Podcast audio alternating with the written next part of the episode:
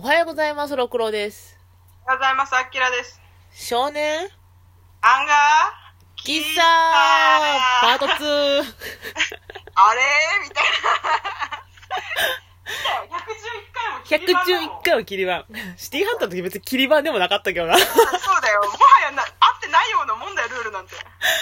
えー単純にやりたかったのでやります。あ、やりたいものをやろえー大有名作品、ガンツ。かと思い思いきや、ガンツ王の方です。ネットフリックス入ってる人、今すぐ見て、ガンツ王を。ガンツを。えーあらすじ。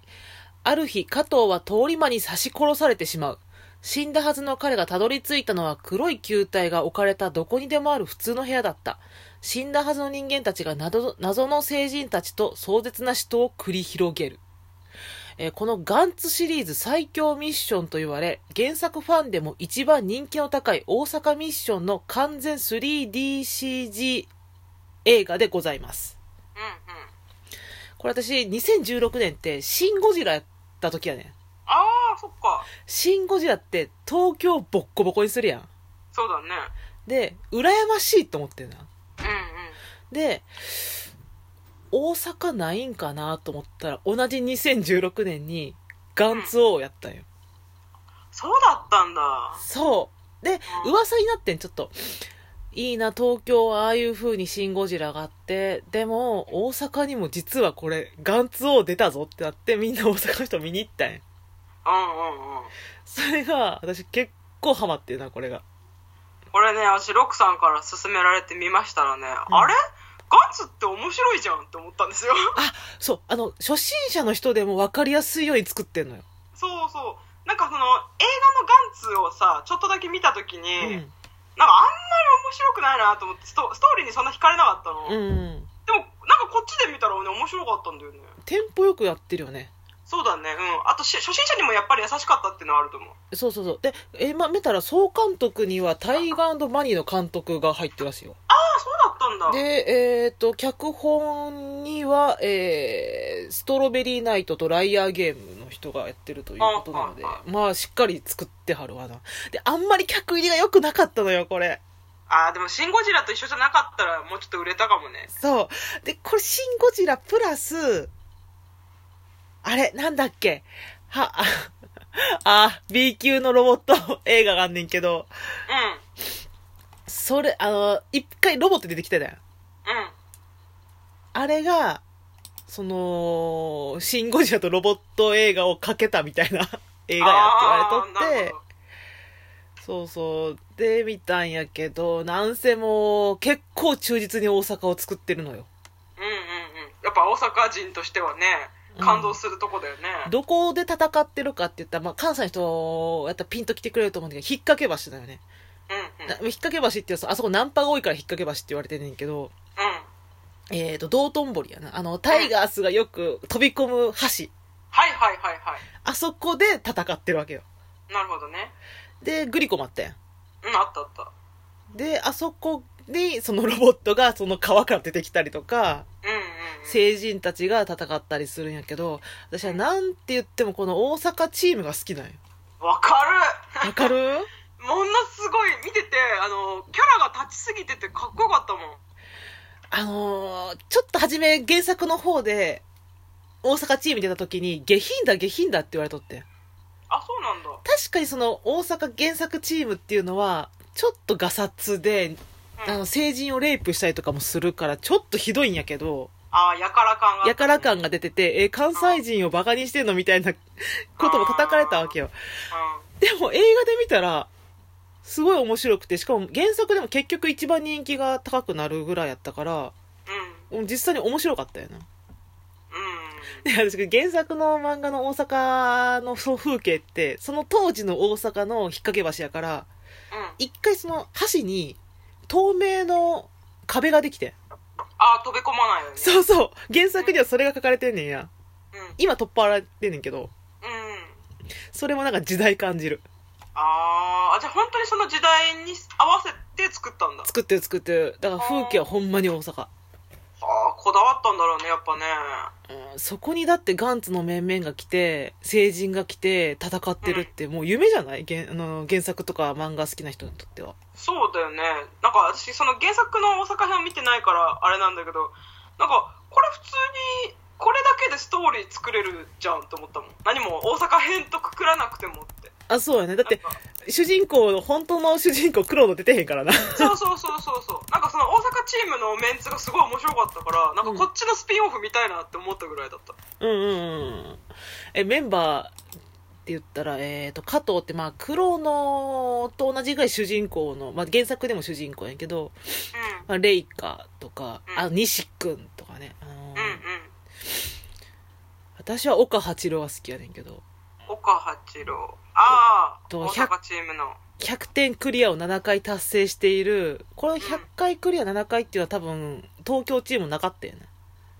うんうん、うん。大阪チーム最強の人間って言われてて、ロボットも操ると。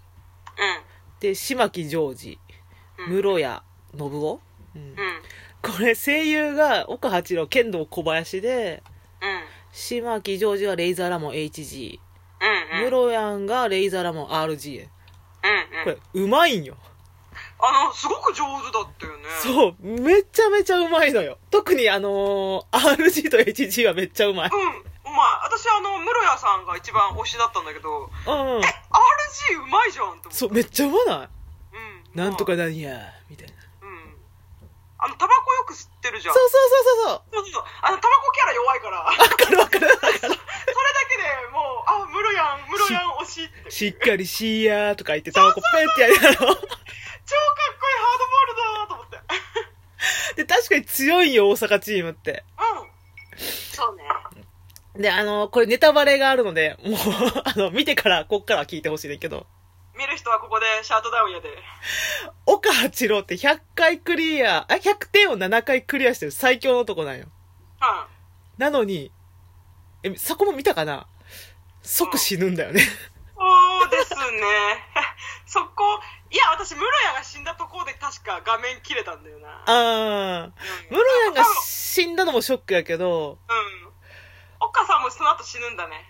そう、岡が死ぬ時ってだいぶ衝撃やったよ。だってみんな、岡あの岡がってなってんねんもう、振りなんだよね。あの岡がみたいな。あの岡。あの、関西チームのちょっとうるさい女おったやん。あ、いたいた。なんとかやん一緒に住むんやみたいなさ、その、誰かあれ、あんずちゃん？あんずが、あんちゃんかな？あうん。あんちゃん？うん。シングルマザーの子な。うん。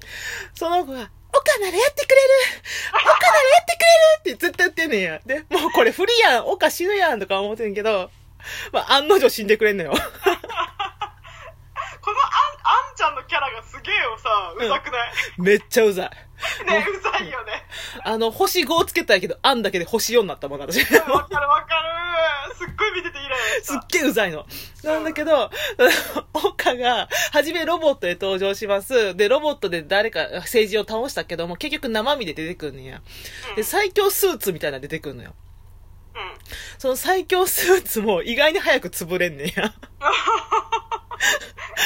でも、動きが早いし、わしゃ、ピンポンやっとったんや、とか言って。あ、はい。はい。別に強くないことを堂々と言ってくるねんけど。しかも、ピンポンと空手、かっこ通信教育の。通信教育でな、とか。いいキャラしてんな、ほんと。で、これ、見た目が松田優作なんよね。うんうん。うん。うん。そこもかっこいいねんけど、うん。一応、まあ確かに、100点クリア7回するぐらい、勘はいいんよな。そうだね。敵がこれ以上やったら自分にメリットないって思ってすぐに立ち去ったりするぐらいの頭の良さはあんねんけど、それをさらに成人が上回ったゆえに、岡が殺されんねんけど、その殺されるシーンって出てこないんよね。あ、そうなんだ。遠くでドカーンドカーンってなんか爆発が起こって、もう一回加藤のとこに成人が戻ってくるんよ。うんい。や、その成人は一回加藤を探しに行くねんな。まずあいつやってからだって言って、でもまさかその加藤たちはやられると思ってなかったから、今のうち作戦立てようって言ってんねんけど。戻ってきた時のうん。加藤の目の前に成人が立って、はぁ、はぁって加藤が息乱れてるわけよ。で、うん目線下に落としたら、その成人の手に加藤の生首があんのよ。あ、じゃあ、岡の生首があんねん。ふーその、岡の生首っていうのは多分1ページドンって出んねんや、その、おーすごいね。その中でみんな絶望に入るんよ。それは大阪あのあの岡が、いや、あの殺されるぐらいの強い。岡ならやってくれる。完全にモブじゃん。モブ発言じゃんこれ。あの岡がみたいな。でももうちょっと引っ張ると思うやん。ここまでさ、結構、岡すごい、岡かっこいいってなってんのに、わかる。こんなすぐ殺すみたいな。実際にその実力もあるし人気もあるし、うんあの強いのにあっさりやられるシーンって結構なくはないじゃんうん。だからあの気持ちとしてはわかるそれぐその人やられるくらい強いやつがいるんだぞっていうそのバランスとしてあの別にやられ役として出たっていうわけじゃなくてそうそう。見てる人にたちにとっても絶望感を味わわせたかったよね。そうそうそうわかるその感じはわかるこの岡が死ぬシーン私何回も見ちゃうねんな。あまりにあ面白くてじゃなくて、もう絶望を感じたくて。岡って。あるある絶望を感じたくなる時あるよねうん、でも大体その大阪チーム登場から、その岡死亡のシーンばっか見てて。登場シーン超かっこいいよねかっこいいの、大阪チーム。結構繰り返して見ちゃったもんうん、そう、日本刀とか使ったりするしな。そうそうそうあの本当みんなあのキャラ立ってるしかっこいいしなんかし逆にその主人公チームの方がなんか薄いっていうかそう、ちょっと弱いんだよね。そうそうそうだからこそあのやられるとショショックが強いっていうのもあったけどそうやね。だから関西の人は一回ね、これ見てほしい。あ、あれ、あそこ、あそこってなるから。あのシン・ゴジラの現象が現象が起きます。えっ、うんぜひと、うん、ガンツ原作については、まあ、やれたら今度やりたいかな。もうね、哲学の話になっていくから。ええー、めんどくさいなそれでは、さよなら。バイチャ